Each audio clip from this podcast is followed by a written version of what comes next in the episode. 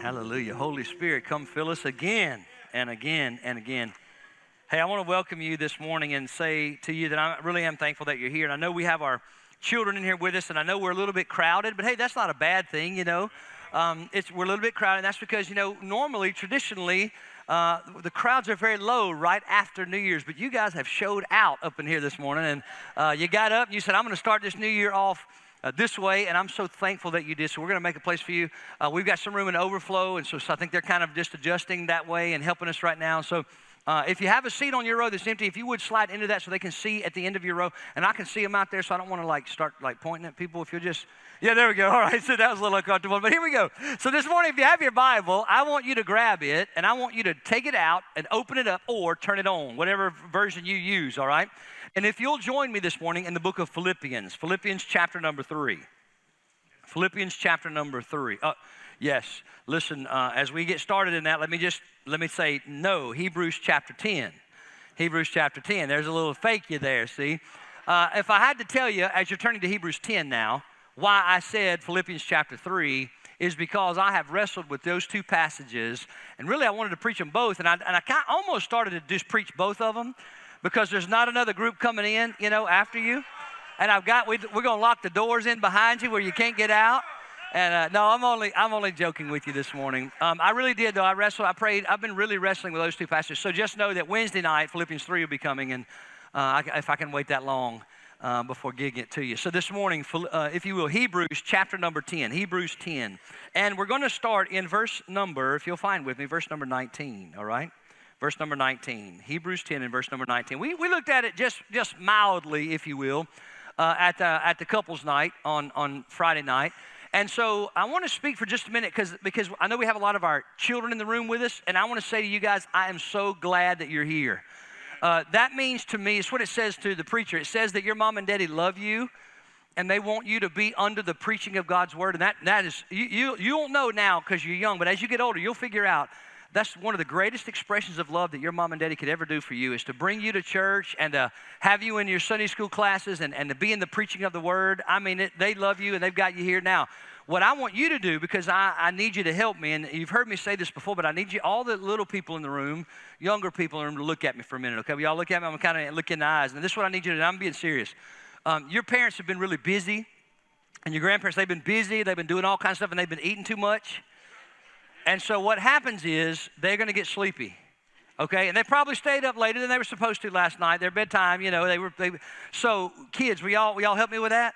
Check mom and dad's eyes every once in a while. Mom, grandmom, granddad, whoever you're with, check their eyes because I'm telling you, we fake it well. You know, they can sit straight up and have their eyes closed. So every once in a while, check them. You know, listen, pay attention, but just check them because I don't want them to miss it today. Also, Dustin, did you get that picture for me, Dustin? Can you put that on the overhead for a minute? Uh, if you'll notice this picture that Dustin's about to pop up for me, and, and by the way, I'm so thankful for Dustin and our media team. Why don't y'all give the Lord a hand clap of praise for them this morning? Um, because a lot of times the preachers are like right the last minute, and, uh, and I'm sitting up here and the Holy Ghost just put this on my heart. We're going to be able to do that? Thumbs up or thumbs down? Thumbs up. All right. All right. So it's going to come over here in just a second. While that and while we wait on that, I'm just going to talk a little bit. Okay. Um, I want you guys to draw me what you hear. Can you do that? Most of you have a picture or something to write on. And so now you got a lot to do, but you're, you're young. And I believe, I believe you can do it. I believe you can check mom and dad. I believe you can listen to the preacher and draw what you hear all at the same time. Now, I can't do that. I'm getting old. But you guys can do that, all right? I believe you can. So, I don't think we're going to be able to get that, are we?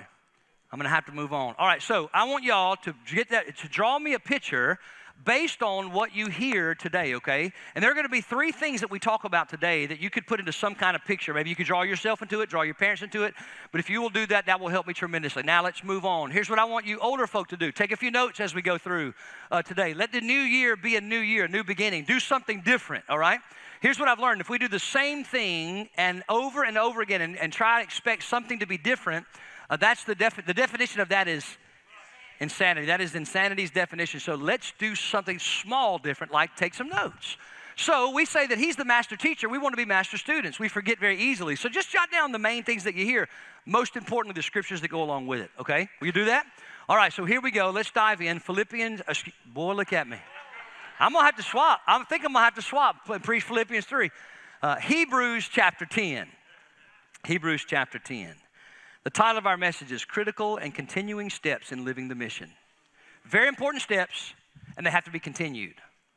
Uh, any of you ever put something together without looking at the instructions? It sort of rings, I see some of y'all just sort of wince there in pain. It probably happened during the, this Christmas season and what have you. Uh, I was always one that could look at something, well, in my mind, and go by the picture. You know, I'm gonna just go by the box top, and, and it never seemed to work out as smoothly as when I would just, you know, take the directions and go by them.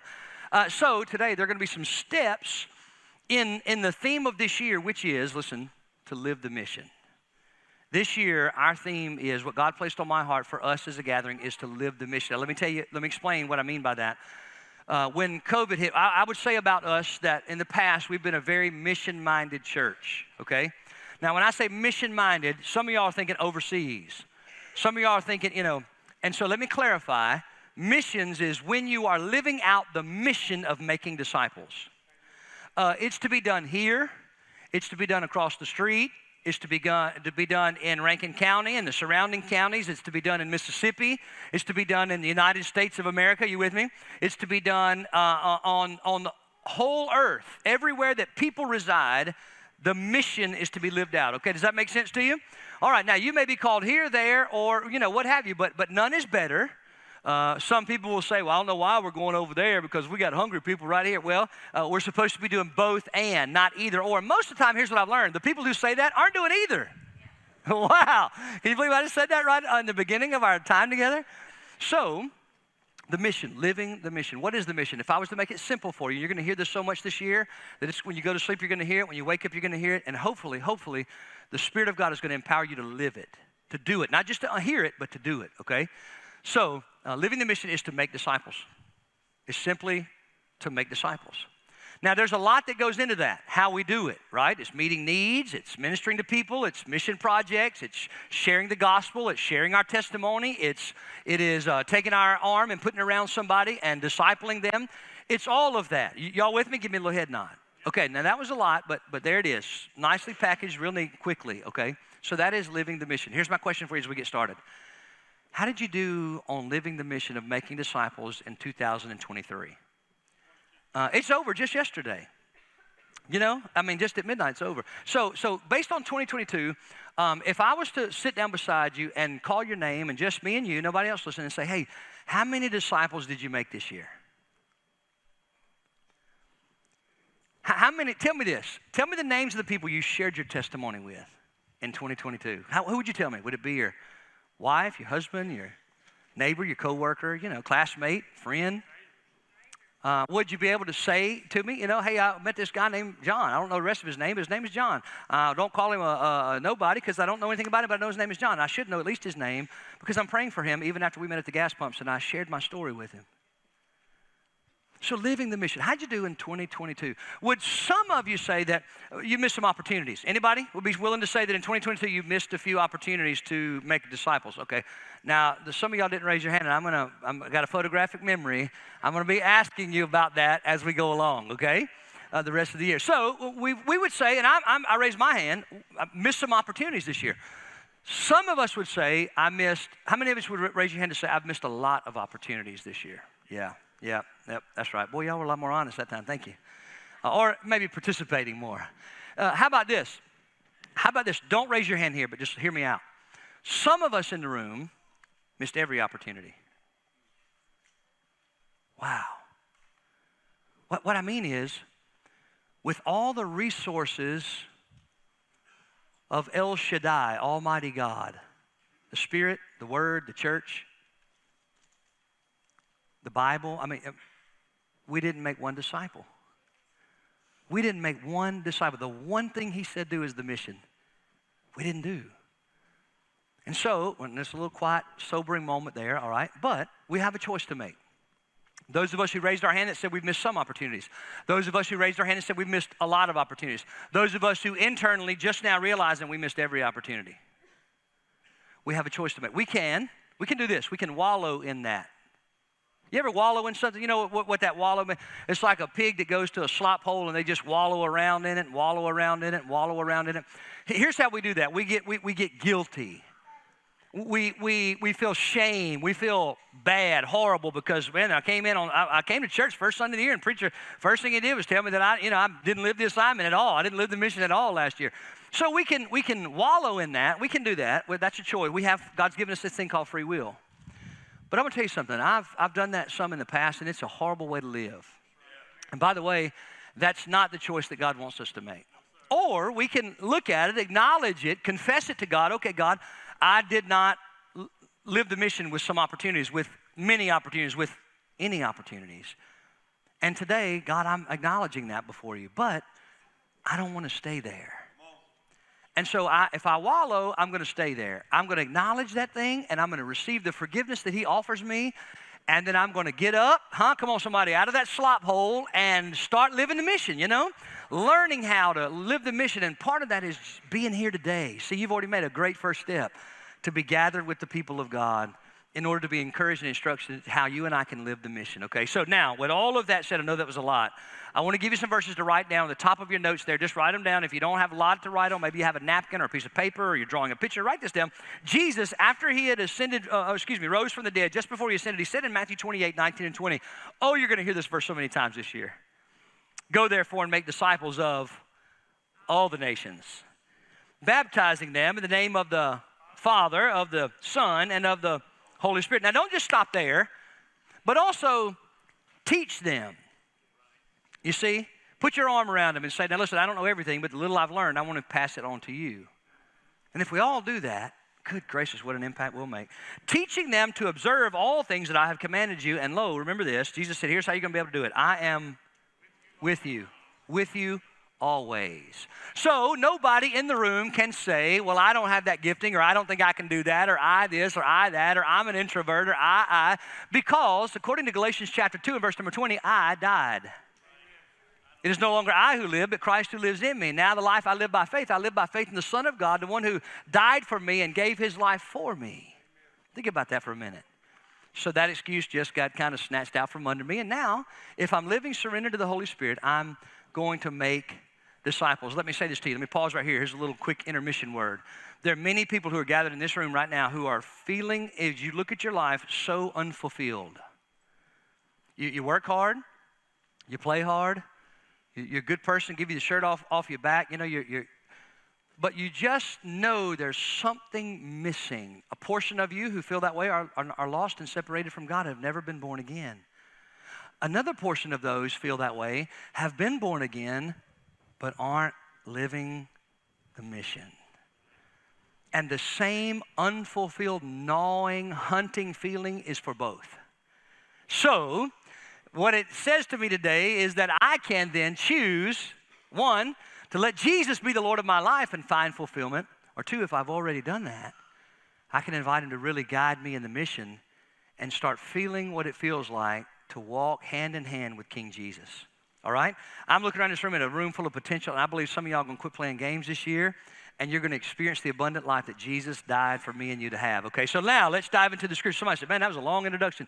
It was because it's the beginning of the year, and we don't have another group coming in. So, uh, here we go, okay? Now, kids, remember, you got your paper ready, you're watching mom and dad, you're listening. You're going to do three things at once because you're young. The rest of us, we're going to try to just do one thing lock in and write down some of what you hear, okay? All right, I'm going to ask you to stand to your feet now and let's read in honor of reading God's word together. Hebrews, not Philippians, Hebrews, chapter number 10.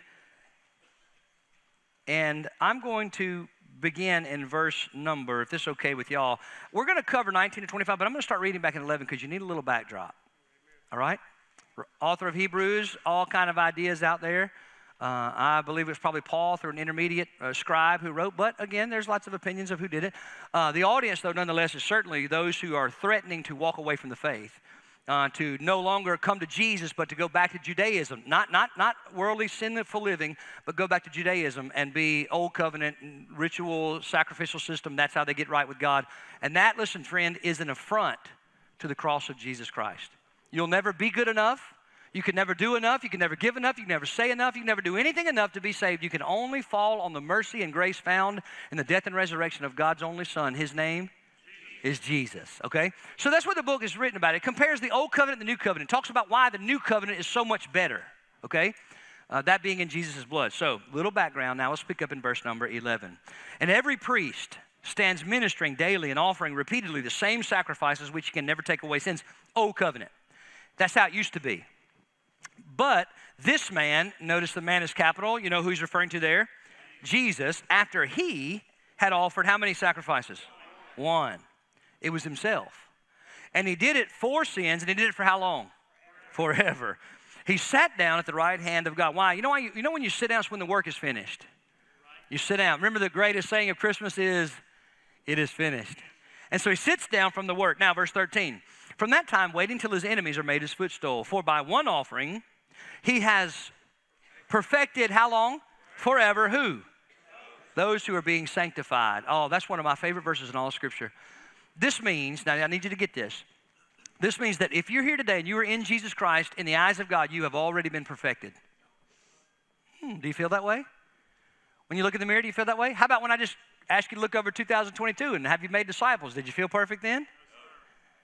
But here, the truth of the gospel is that in Jesus, if you've put your hope and trust in Him and given your life over to Him, in the eyes of God, He already sees you as, some of y'all couldn't even say it, perfect. He sees you as a finished portrait of perfection because of Jesus. But then He says, who are being sanctified. Oh, so there's a finished work that is ongoing down here. Does that make sense? Finished in heaven, ongoing down here. So being sanctified means down here, little by little, He's making me and you more like Jesus. All right, more like Christ. A little more. How many of you know the Christian life is a process? Yes, you don't just, when you get saved, you don't, boom, you're perfect. No, you begin a journey. And sometimes you take two steps forward and 10 steps back. Um, but He is faithful to complete the work okay? Now, I'm, try, I'm, trying to go on. I mean to preach this, but I need to give you some background, okay? So uh, he goes on to say in verse 15, but the Holy Spirit also witnesses to us. For after he had said before, This is the covenant that I will make with them after those days, this was the Old Testament talking about the New Testament. Says the Lord, I will put my laws in their heart, and in their minds I will write them forever. And he added their sins and their lawless deeds. Come on, somebody help me right here. Oh, God will forget our sins in that day. He's talking about the new covenant. He was talking ahead about Jesus. But now you and I are looking behind, right? Jesus already did that. Uh, verse number 18. Now, where there is remission of these, there is no longer an offering for sin. We don't have to go to the temple and have animal sacrifices anymore because Jesus satisfied that. Are you clear on that? That makes sense to you? Okay.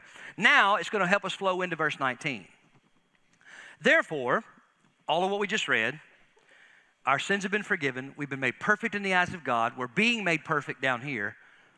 Therefore, brethren, having boldness to enter the holiest by the blood of Jesus, by a new and living way which he consecrated to us through the, through the veil that is his flesh.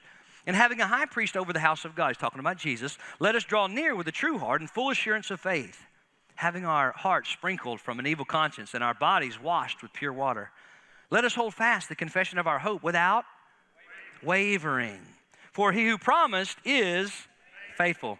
And let us consider one another in order to stir up love and good works, not forsaking the assembling of ourselves together, as is the manner of some people, but instead exhorting one another, as so much more as you see the day. Now, the day is representative of the end of all things, okay, here on earth. The day of his return, the day of uh, God bringing about all the events that will happen to, to, to bring this thing to a close. As we see that, and by the way, we see the signs of that happening constantly around us, okay? We should gather more and more and more. All right, let's pray. Will you bow with me for just a moment? God, thank you so much for this group of people who, on the first day of the year, with all the things they could be doing, chose to gather in this place in Jesus' name. Would you, Lord, would you honor that? I bless you. I bless your name this morning, Lord, and I pray that you'd help the preacher with all my ramblings and all my inadequacies, God, and I thank you today that, that as I pray that I pray it with boldness because you've already proven you can do it over and over again. So please use me this morning, but at the same time, God, would you also transform me? I need change. And so does every person within the sound of my voice, from the oldest in the room to the youngest. We want you to help us through the preaching of your word now. So help us to hear and to listen and to apply. And we ask it in the precious name of Jesus. And the people of God said, Amen and amen. Thank you, and you may be seated. You may be seated. As you're being seated, I want to go back to the beginning. And if I could this morning, I want to give you a main idea, okay? Here it is. Now, it's going to be short and concise, but we're going to flesh it out as we go along. Here it is. I want you to write this somewhere. Keep close and be the reason. all right? Just write that down and you'll, you'll understand it by the time we leave, all right? In an hour and a half or so from now. All right? uh, so I have to keep keeping you on your toes there, all right? So uh, keep close and be the reason. Two things that we're really going to kind of look at keep close and be the reason. Now, those are going to relate to the theme for the year, and that is to live the mission. How am I, if I didn't do a very good job last year, if back in 2021 I didn't do a very good job, if I go back 10 years ago and I wasn't doing a very good job of, of living the mission, making disciples, how is this year going to be any different? Is it going to be just because I showed up at church uh, the first Sunday of the year? Is that going to transform my new year? No, well, you gave yourself a very good opportunity to be here, right? To let the Lord set the tone of your heart and life here. But I want to answer why three things today, okay? And they are, here we go. We're going to dive right into this. And we're going to kind of keep this thing simple. I'm going to try to be short. Can you believe that? Try to be short, all right? I probably shouldn't even have said that. Uh, number one, in your notes, write this down. We're talking about keeping close and being the answer, all right? These are critical and continuing steps in living out the mission. They're critical. They have to be in your life and they have to continue in your life in order to live the mission. Number one, draw near to God. Draw near to God. See, they're going to be simple and concise and straight to the point. Draw near to God. Have you heard that anywhere before? Uh, you've heard that probably 1,577,300, right? At least.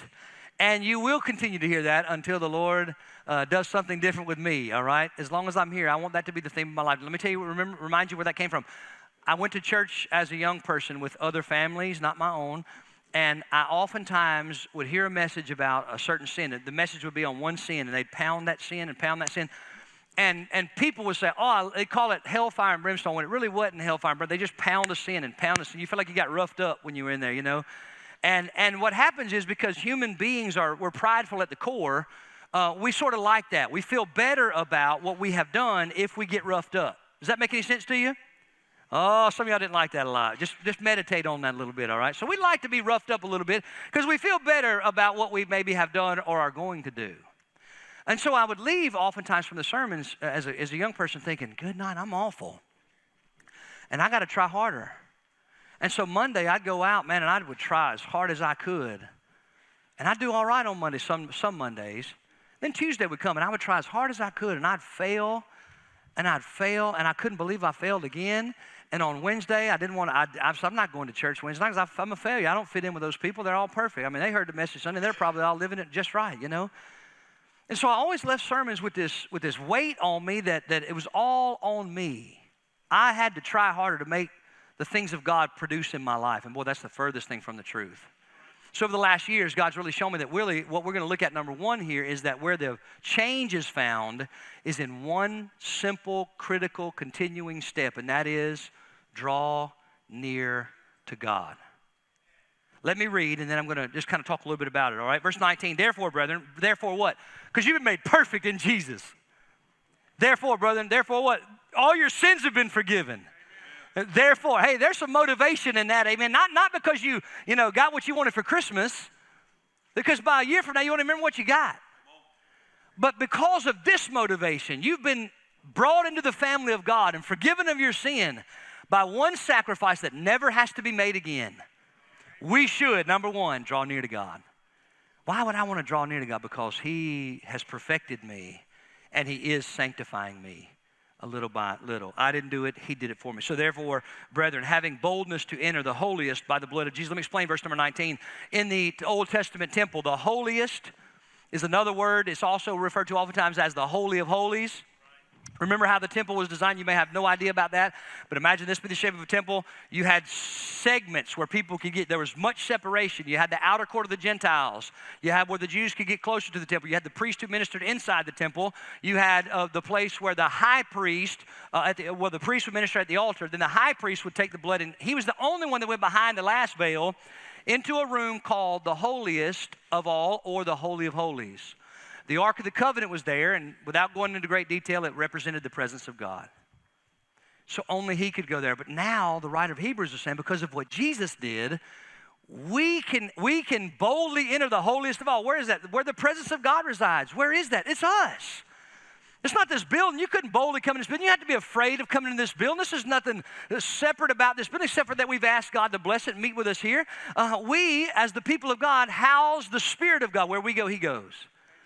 So we, and we can do it boldly. We don't have to sneak in because listen, as we read through Exodus, God's scary. Can I run that by you again?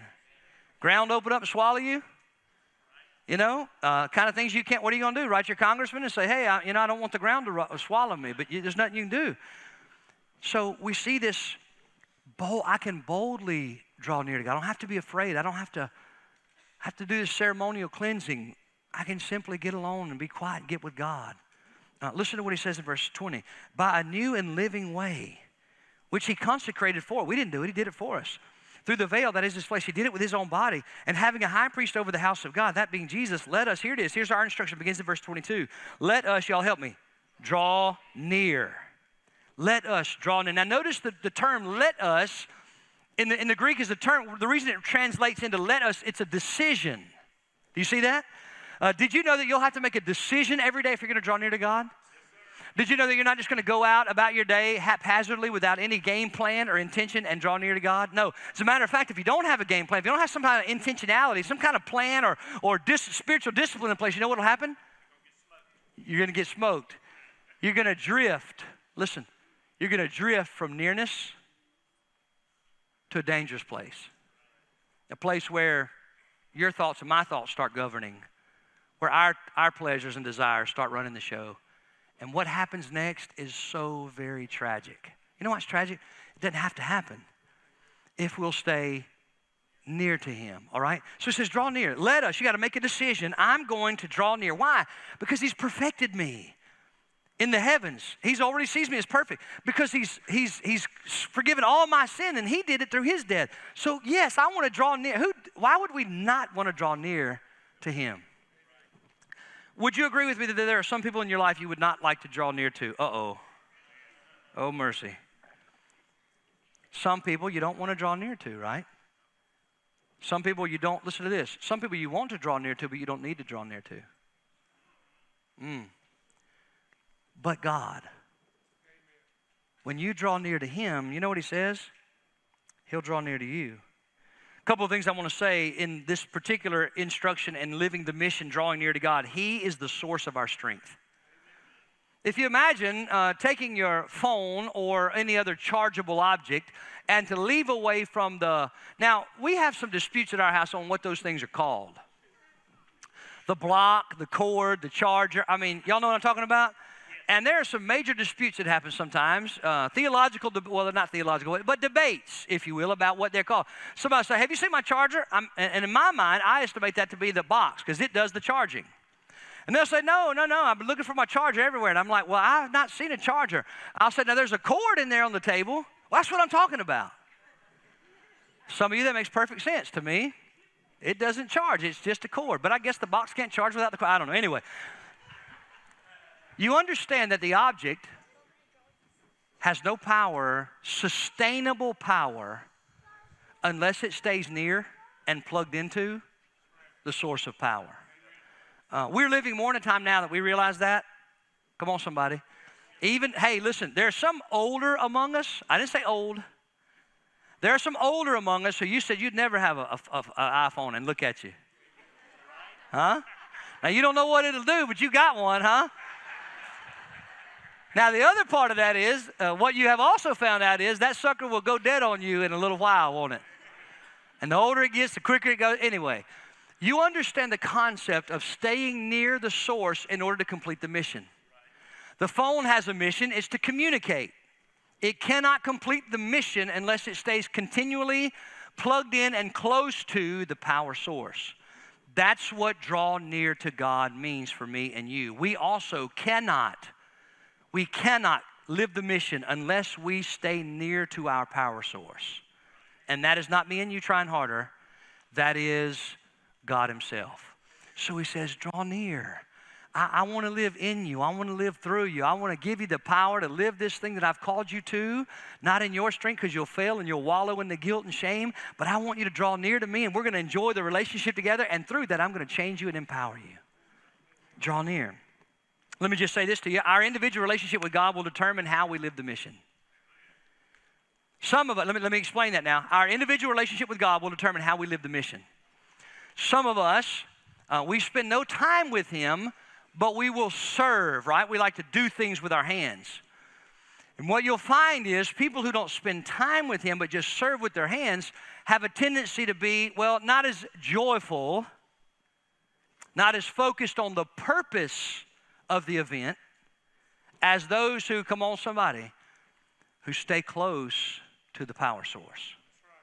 Uh, when you stay close to him, when you listen for his voice, when you spend time talking to him, when you're praying and listening, when you're journaling, writing down some of the things he's saying to you, then when you go cook for the homeless, then when you go give backpacks out, then when you go share door to door, you understand it's not about the event, it's about the mission. Oh, do you see the difference right there? Some of y'all are just like light bulb just went off. So, draw near. That's our only hope to live this mission. And our relationship with Him will directly impact how we live it out, okay? How we live the mission, all right? Let me just kind of make a couple more statements if I can. When we, dr- listen to this, when we drift away, like, you know how you used to go to the beach and you get on that raft and you, uh, you look up and all of a sudden you can't see the shoreline, you know, and scare you half to death? Well, you can, that happened to me one time and I still quite not, not quite over it. Um, but when we drift from God, we drift from the mission. Listen to me, church is not the mission. Going to church is the benefit and where you find strength and encouragement and instruction to live the mission. But it's not the mission. Uh, it's part of the mission, but it's not the totality of the mission. Anybody picking up what I'm putting down right now? Uh, so, living the mission is going to be, be directly related to how close I am personally. I'm not talking about, listen, I'm not talking about my talk, I'm talking about my walk. How I spend time in the Word, how I pray and listen, how I pray and, and listen and, and speak and ask and, and lean into God. It's going to directly, I'm telling you, those kind of people are, they, you can't help but live the mission because the closer I am to Him, the more He transforms me. Amen. The desires of our heart become what His are. And you know what His desire is? To seek and save that which was lost. Amen. By the way, that's why He saved you. That's why somebody living the mission reached your heart. And it's why when that person, God through them, reached your heart, you then joined the mission. And when you said yes to Jesus, by the way, it was a yes to follow me. You said, yes, I'm, I'm, I'm, I'm in the family now, so I, I naturally have the mission. I'm in. I'm in. So uh, the mission becomes, listen to this, a lifestyle. So we don't go on mission trips, we live the mission. See the difference? Now, we will be assigned different places at different times. Did you know that about me and you? Yeah, sometimes you'll be assigned to one neighborhood and God might, might move you to another neighborhood. Uh, you might live in one state now and He may assign you somewhere else. But wherever you go, He's assigning you, and that's the mission. You're living the mission, right? You may work here and you got a mission at work, and your mission is to live and share the gospel, make disciples, but then you may leave that workplace and go to another workplace. You may leave this country for another country, but you are being assigned. I'm being assigned. I'm headed to February in February to Africa for 11 days. Me and Brian's going, we're going on a team of about 10 for some crusades and some but it's an assignment. It's not a permanent thing, it's a, it's a defined thing. Sometimes they're more permanent than others. But they're all part. We don't, we're not going on a mission trip. We're living the mission. We just happen to be on assignment that week in Africa. Does that make sense to you this morning? I hope you're getting this practical understanding of living the mission. Okay, so draw near to God. I'm going to move on quickly, okay? Because y'all said you said you're going to be quick, and this, you know, we're out of time already. We should then, James 4 8, write in your notes, we should then live close and clean. L- listen to what he says in James 4 8. Draw near to God, and what God say he'll do? I want you just to look at that on the overhead for a minute. Just let your eyes look on that and think about it. Process that in your heart. That God would even be willing to draw near to me and you. Because I told you, some people you don't want to hang around. And if you were as holy as God, uh oh, I'd be on the list of people you don't want to hang around. But God says, Terry, if you'll draw near to me, my response to that will be, I'll draw near to you. Isn't that good? I mean, somebody like me, so, so then certainly somebody like you, draw near, and his response, draw near. And so we're walking close, and oh goodness, closeness to God is such a treasure. Then he goes on to say in the same verse, cleanse your hands, you sinners, and purify your hearts, you double minded. So, in order for me to, what I can discern from that is, in order for me to draw near and to stay near, I need to be careful about cleanliness in my life. Now, not cleanliness and keeping your house clean, that's great and wonderful, but there's no verse to that, okay? Some people believe that's in the Bible, you know, cleanliness next to godliness. And it is in your heart, in your life, in your thought life, in what you do with your hands and, and where you go with your feet.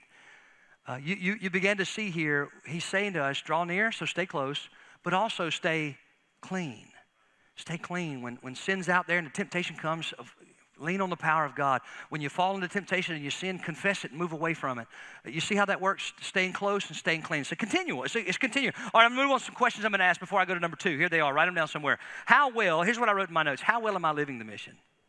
How well am I living? We already all talked about them. Just jot them down somewhere. Here's another question I would, I would ask you. These two are going to be directly related. How well am I living the mission? Here's the second question What kind of effort do I put into drawing near to God? You ever thought about that? Like, how much effort do I put into drawing near to God? All right, let, us y'all look up now. We're not looking down the carpet. We're just talking through this thing, okay? What kind of effort do I put into? Do you ever miss meeting with God because of some other reason? Oh, I thought I was the only one. So you tell me, you're telling me then, we're agreeing then, there's some things in your life that sometimes you get in a rush, you got to go to work, whatever, and you don't, you don't draw near, you don't meet with God. So what I want, want to say to you then is, what we can find then is directly related back to why most of us, so all of us have missed some opportunities in living the mission. Some of us have missed a lot, some of us have missed all of them. It's directly related to, it's what you're going to find out, how much effort you're putting into drawing near to God. What if, what if this year, what if this year you missed something else because you wouldn't sacrifice meeting with God? What if this year the horses don't get fed till a little bit later because you can't, you, you, you got up a little late, but you got to meet with God first? What if, what if this year, what if this year, your lunch break, you just have to miss that lunch break because you, you know you're in a rush, you had to be at work early, and you, you, but you've got to meet with God. So you're not going to lunch, you're going to meet with God. You're going to sacrifice that. What if you really put the effort into meeting with God, drawing near to Him, as you put into, you fill in the blank? What's your favorite thing to do? Why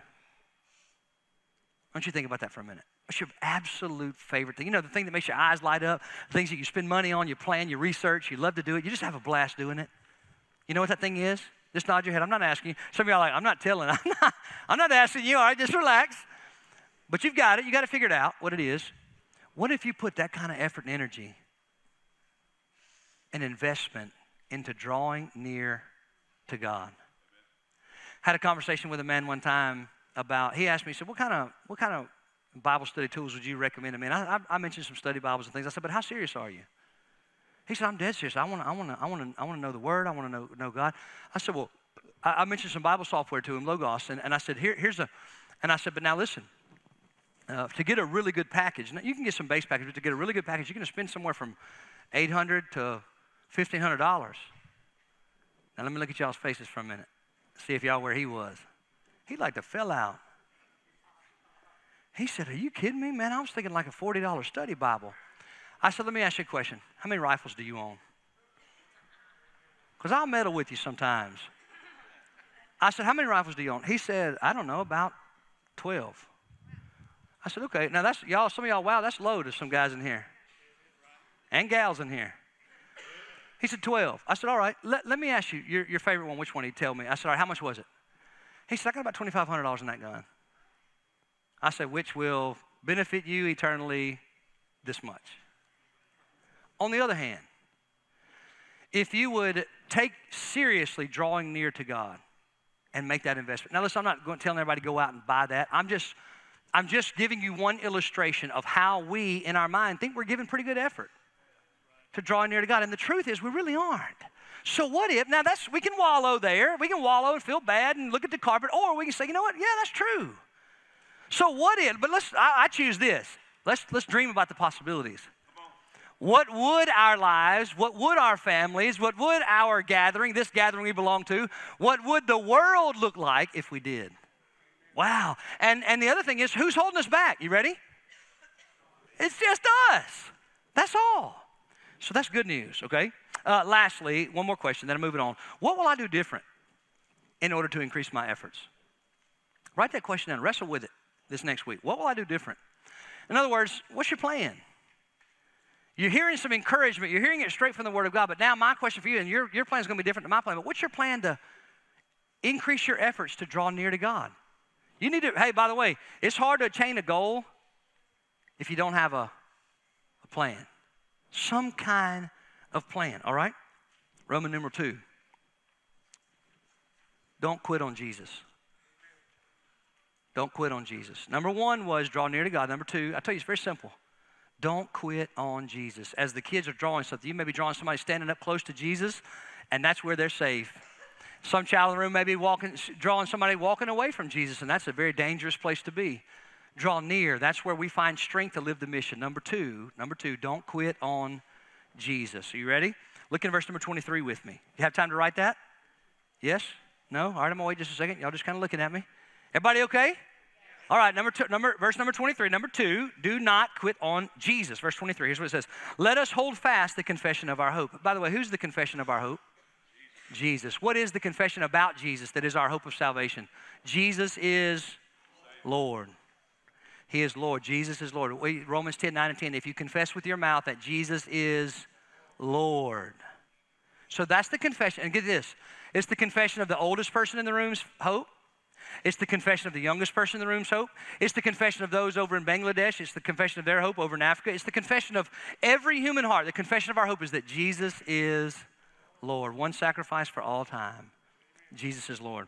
But what he's saying here, the picture is because we've been perfected in Jesus in God's eyes, because down here we're being made more like Jesus, sanctified day by day, then we ought to draw near to God. But secondly, we ought to hold fast. And the picture here is somebody grabbing onto something and holding on to it with all their might, and even with help from somebody. Oh, and y'all know who that somebody is. Hold fast. So listen to what he's saying here. Hold on to Jesus. The fact that he's risen from the dead, the fact that he's your Savior and he's your Lord. Hold on to that. Now, some of y'all look at me like, what in the world does that mean? I'm getting there. Just hang on. I'm building this thing. So there are days in our life when we let go of that truth, don't we? Somebody tick you off out there. I can't use 49 anymore, and I can't use 55. They got them things flowing. It'll be, it won't be long, and we'll be some will be starting over. But anyhow, back when 49 was all jacked up, uh, there's times when somebody cuts you off in traffic, and we have a tendency to let go of our confession, and we begin to live as Lord of our own life. You, you agree with that statement? Our, our confession begins to be, well, I know what Jesus did, but I'm about to show this person. They don't cut me off in traffic. In that moment, my confession is Terry is Lord. You see that? Lord is the one who calls the shots. So in that moment, does that make sense to you? Remember the audience is, is, is that they're, they're, they're threatening to lose, to walk away from, to, to say that Jesus is not the way of salvation. So in essence, what he's saying is you, you've got to hang on to that truth. You've got to continue to believe that truth. You've got to continue to believe the two part belief. You've got to believe it and live it. Hold on to your faith, all right? So don't quit on Jesus. Couple of statements I want to make. Each of these things I'm about to mention to you will tempt us to compromise our confession. Okay, you ready? I want to jot them down. Each one of these I'm about to mention will compromise our confession, all right? What's our confession? Jesus is Lord. Here they are. Every single relationship in your life. Would you agree with that? Every single relationship in your life will tempt you to compromise Jesus Lord, right? Sometimes we talked about it Friday night with the, with the couples. We can oftentimes be the reason that our other people, friends, spouses, don't glorify God. We can do that. But what we want to do is not. So here's what he says each of these is going to tempt us.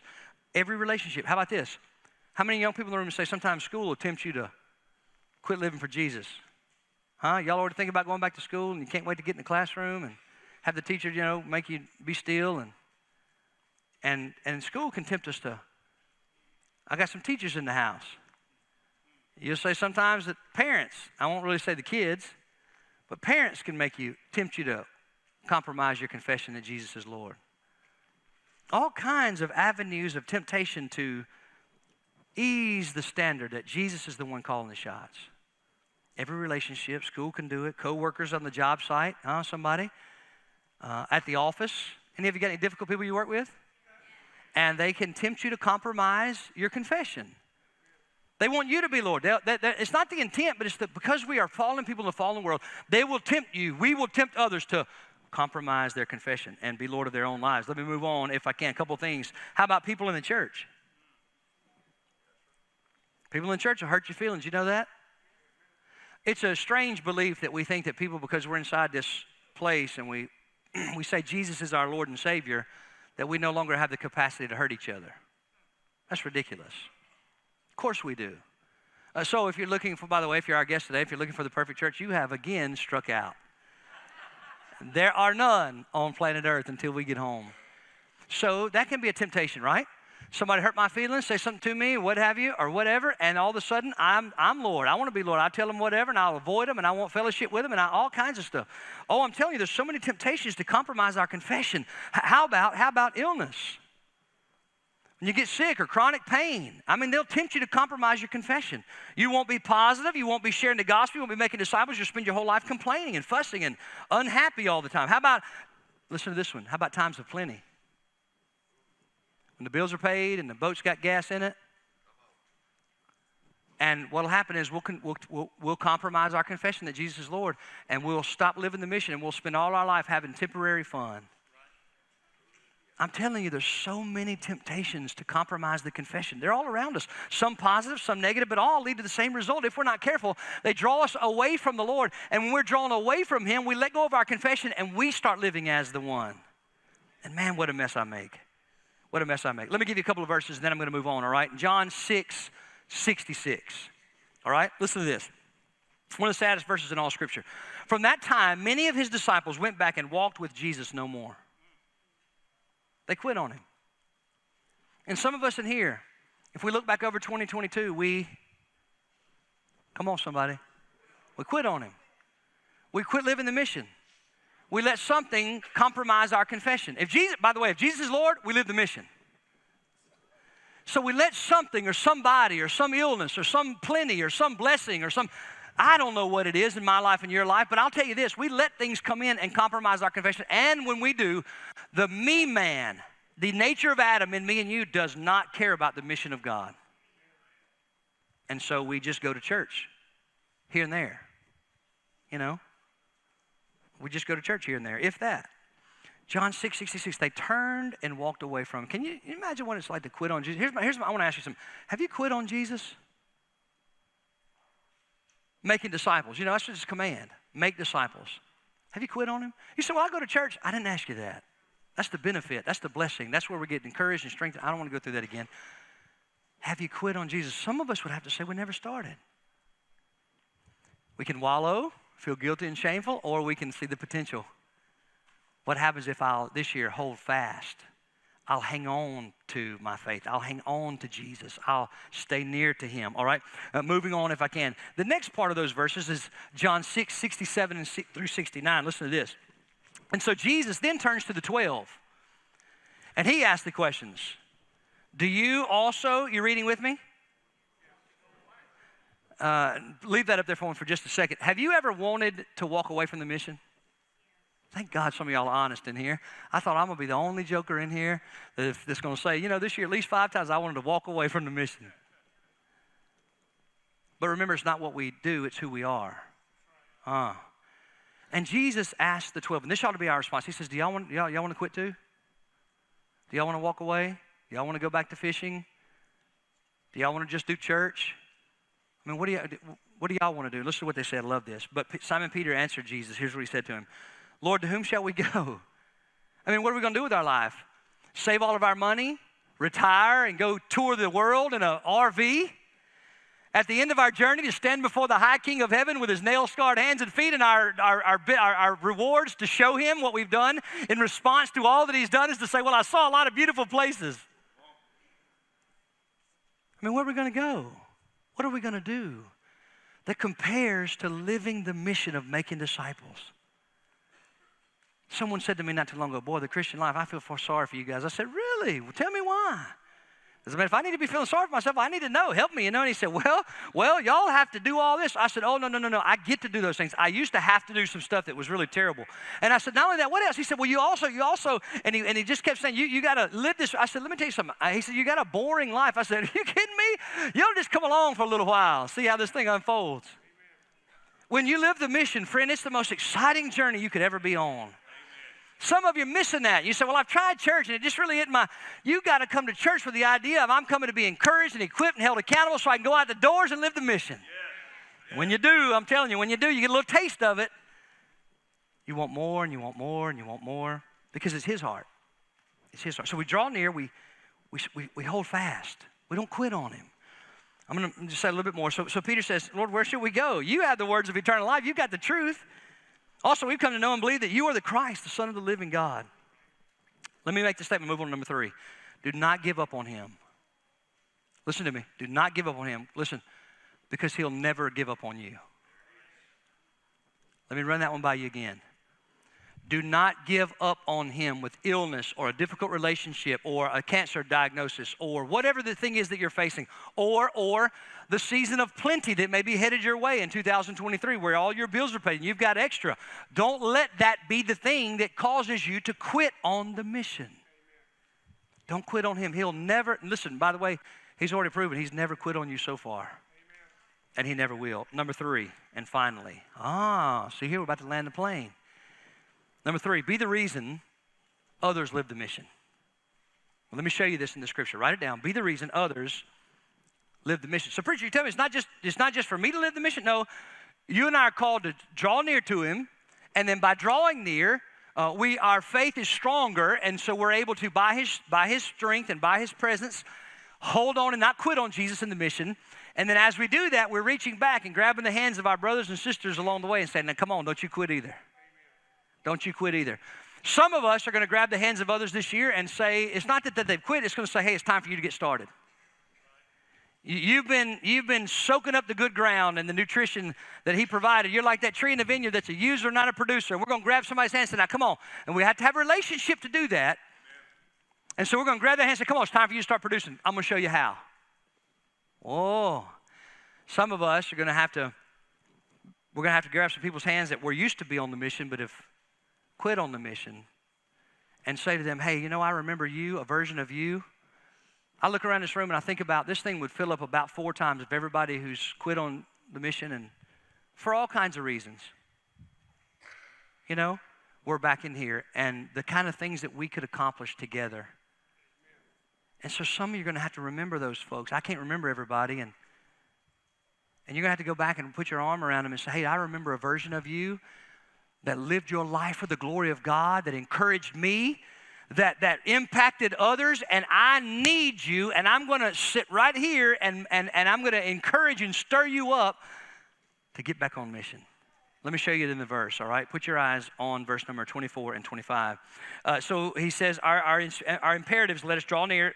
Verse 23, let us hold fast our confession. And number 24, and let us consider one another in order to stir up love and Good works. Now, love is the motivation for the mission, good works is the mission.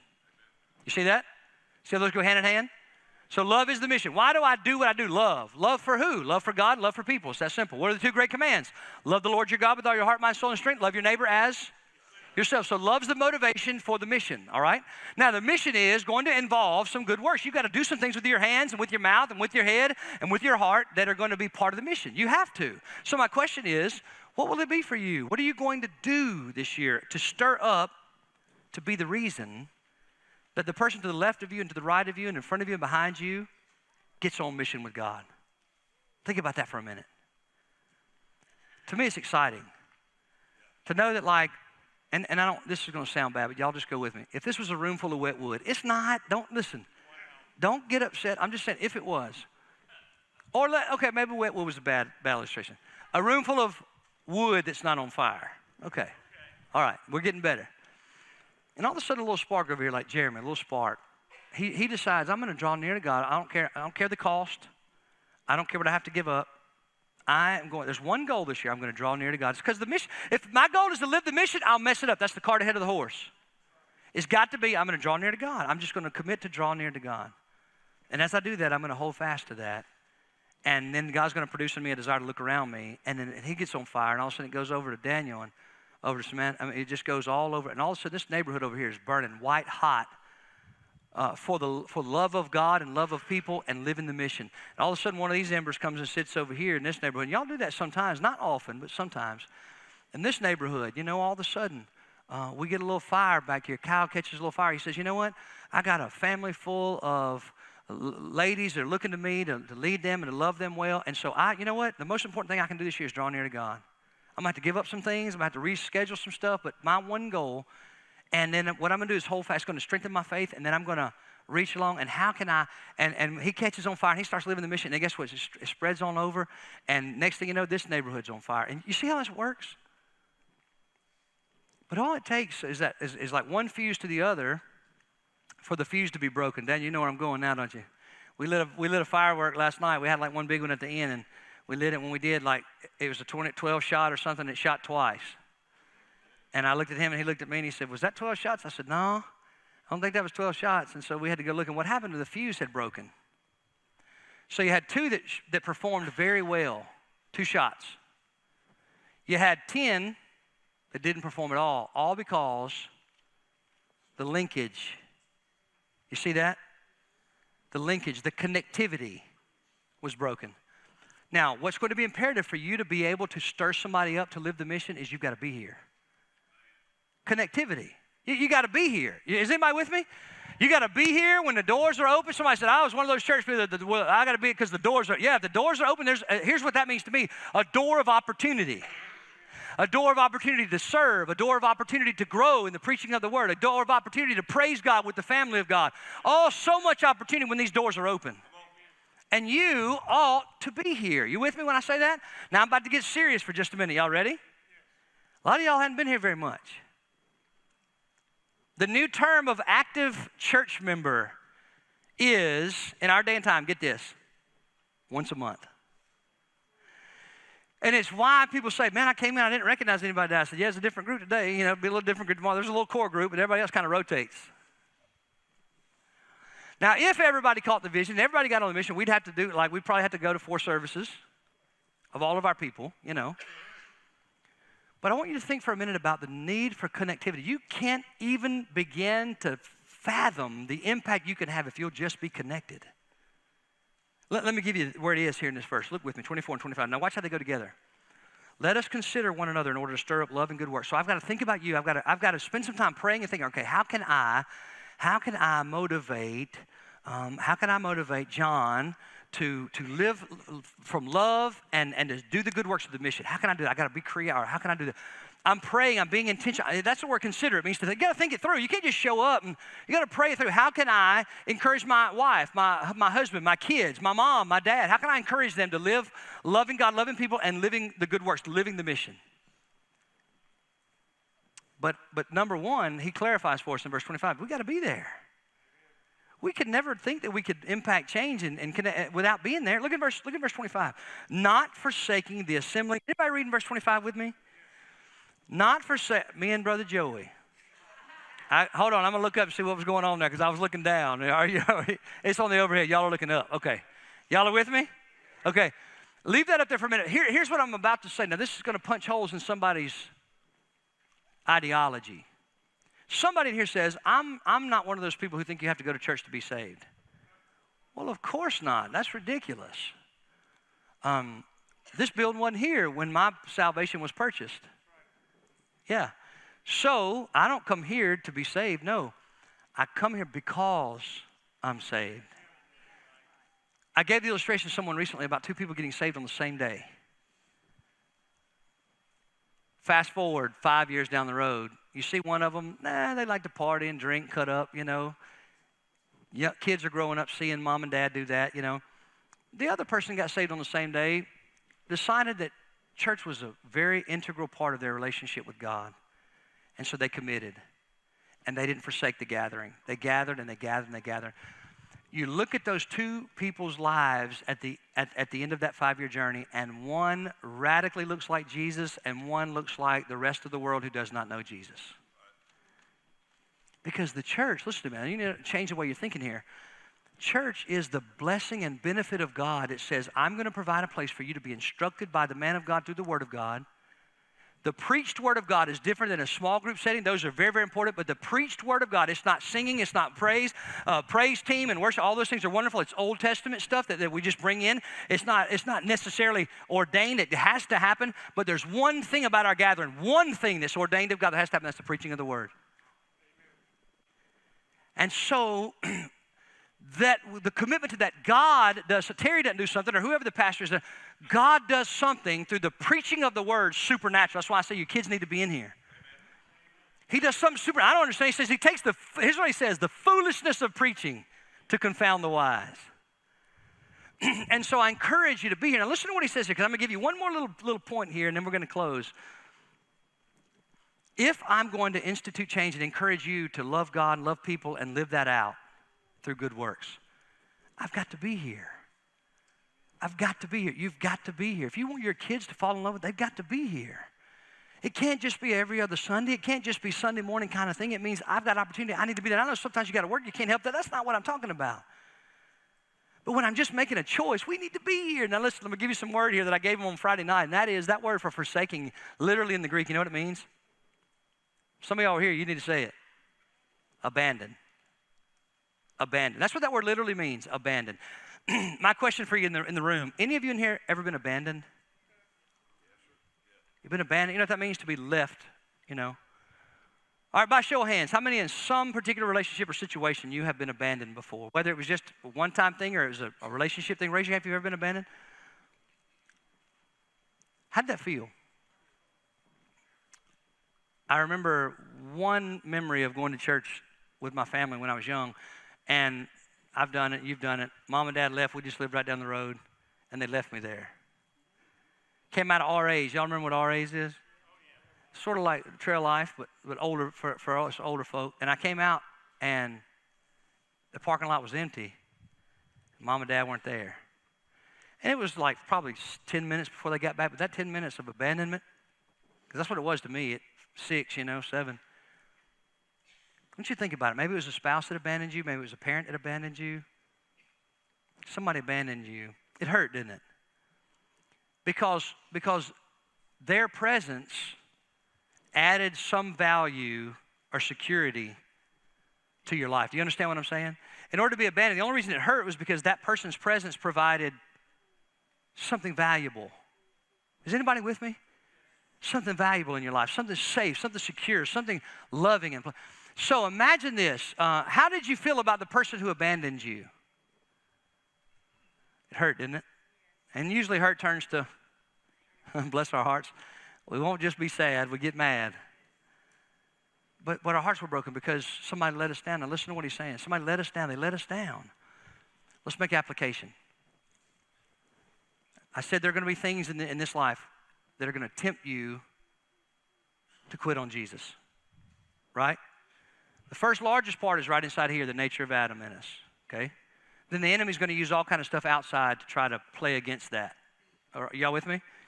So as this unfolds, watch now. He's going to try to tempt us away, away, away, so that we'll let go. We'll say, "Yeah, well, Jesus is Lord. I mean, I got a shirt. Does that really mean I have to like live that?" And He'll lure us away. But if we'll listen, if we'll decide, if we'll if we'll say, "You know what? I, I Here's what it looks like. In those moments when I get tempted, we say, it's no big deal because, you know, Satan lured me away. Okay, all right, I did the thing. And one or two things happens. One, I don't want to go to, to gather with the church because I'm reminded of what I've done wrong. Anybody you know what I'm talking about? Yeah, I've been there. Or, or somebody's there who ticked me off. You know, whatever the thing is that got us away. Here's what happens. If I decide to say, y'all can keep gathering, but I'm not, I'm not. The word that I've been explaining to you is the word abandon. I just, if I decide, if you just, let me turn it on you for just a second if I can. If you decided tomorrow, you know what, I, that guy ticked me off and they were in my seat and somebody was in my parking spot when I got there, and I know there are other things, but sometimes those are the things. You decided I'm not going. You know, it's no big deal. They don't know my name. You know, they don't. They don't. I'm, I'm not best friends with the preacher. So really, what you know, what, what does it matter? I'll tell you what matters. You just abandon the gathering. I'm, I'm, I'm just giving it to you right from Hebrews 10:25. So, what God, watch this, what God has gifted you by His Holy Spirit when you were born again is supposed to be plugged into a local gathering for the benefit and edification, building up of the body. But if you take that gift away from the body, then the impact God intended your gift to have, your giftings to have, is no longer being had. And what you have just done, in effect, is not just about you and your hurt feelings or whatever reason you're isolating, feeling guilty for what you've done, whatever. It's not just about the impact it's having on you, it's on the fact that you've abandoned the people, the gathering, God's children. He gave me and you a gift, not for us just to house the gift and say, Boy, I love this gift, but to take the gift and plug it into the bunch of other gifts and help each other live the mission. Glory to God. Isn't that beautiful?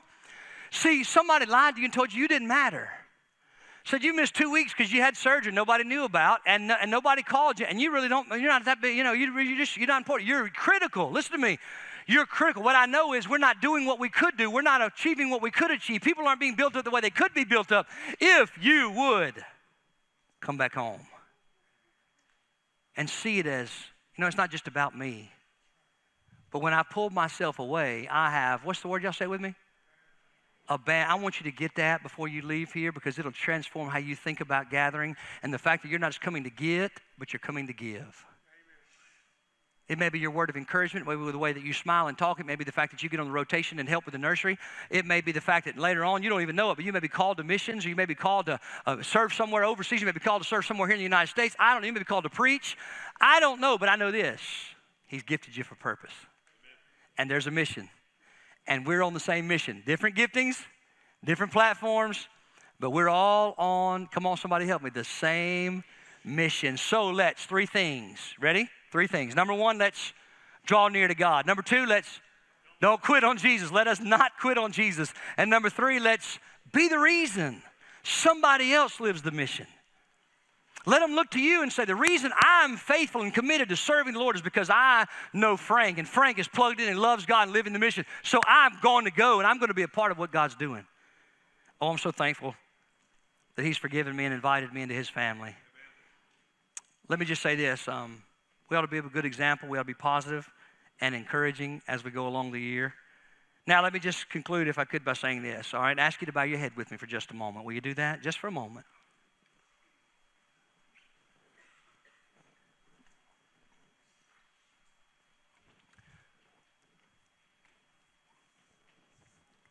Got all your stuff packed up and slid over to the side so that you can just sort of get still and get quiet with God.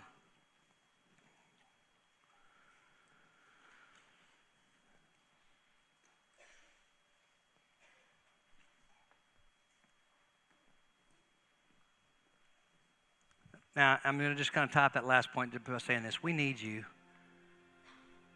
We need you.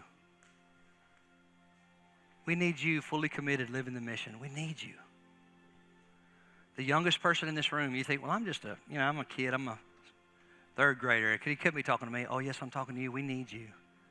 We need you serving. We need you encouraging mom and dad to live the mission. We need you. Somebody in the room is saying, well, yeah, you know, I used to do that, but I've gotten a little older now and I can't get around like I used to. We need you. There's so many different opportunities for you to serve with what you have. We need you. I want to make this statement to you. Ready? I want you to hear, let it resonate in your heart. Don't abandon me. Don't abandon me. Don't leave me to this work by myself. And I'm not, I'm, I'm, using, I'm saying me, but you understand, I'm talking about the person to the left and right of you, the person in the front of you and behind you. Don't abandon us. Look up here on these front rows and see all these young people, youth and children. Don't abandon them. I think about all the different areas that we're able to serve. Don't abandon us. I see the seasoned saints in the room. Don't abandon us. I see the young adults in the room that are striving to raise children amidst this, this fallen world. Don't abandon them. Don't abandon me.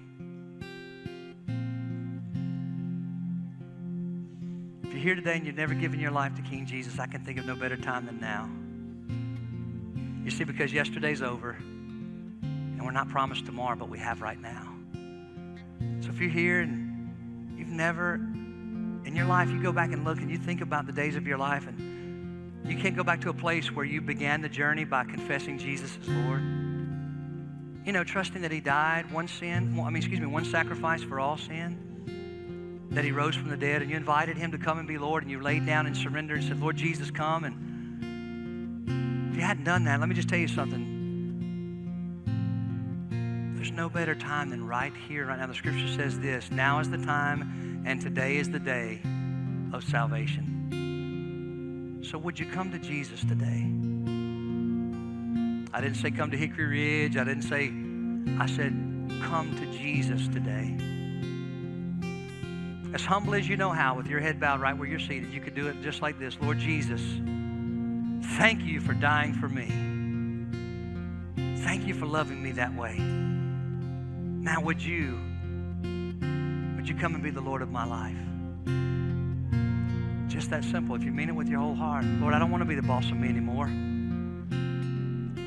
I don't want church. I don't want religion. I don't want 12 steps. I don't want 25 rules.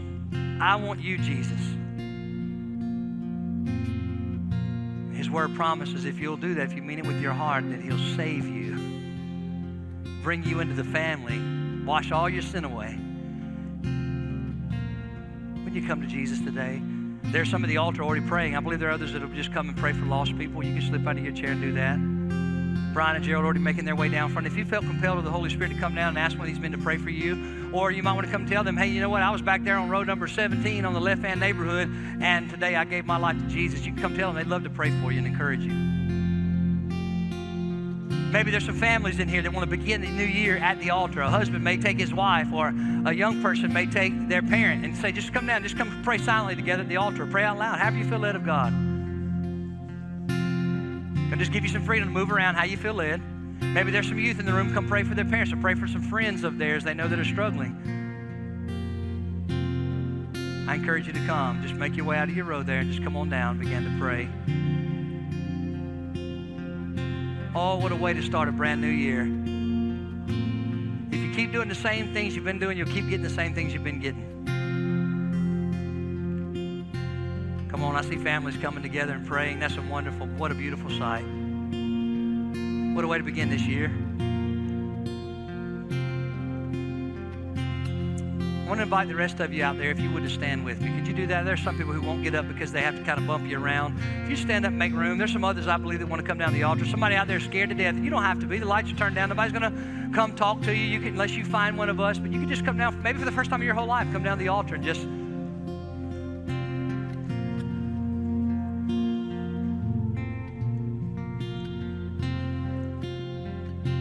Heads bowed and eyes closed out in the congregation. Let me ask you this, all right, with nobody looking around. If you're here today and you just can't find the courage to come down, but you've invited Jesus to be Lord, I'm not going to call you out. I'm not going to come find you, but I just want to ask you to slip your hand up. I just want to, I just want to celebrate a little bit. If that's you, would you do that? I'm just going to glance around as the lights are down and lift your hand right up. Oh, I see. I think I see a hand there. Any others? I see you there. Just slip it a little higher if you could. Anybody today said, you know what, I wanted Jesus Christ, I made that right. Just don't have right now the courage to come down in front of everybody. Just know this, it's not too late. We're just going to hang out and pray for a minute, if that's all right with y'all. We're just going to hang out and pray for a minute. Just keep praying where you are. Come down the altars. I love to see this altar full like it is this morning. What a great place to begin the year. Going to wait just a moment, okay? Maybe it is that God's been stirring in your heart that you're supposed to join this gathering. You, you, all last year, you just kept putting it off, kept putting it off. I encourage you today, if that's what He's leading you to do, then be obedient. Just come on. Come down. Talk with Brian. Talk with Gerald. Talk with myself in a minute. Just come on down. Say, hey, yeah, I need to make it. I, hey, I know you probably think I'm, I'm, I'm a member, but listen, God's told me I need to make it official. Maybe there's somebody in the house this morning who's followed Jesus, trusted in Him, but never followed through in baptism, never gone public. Maybe what a way to start the year.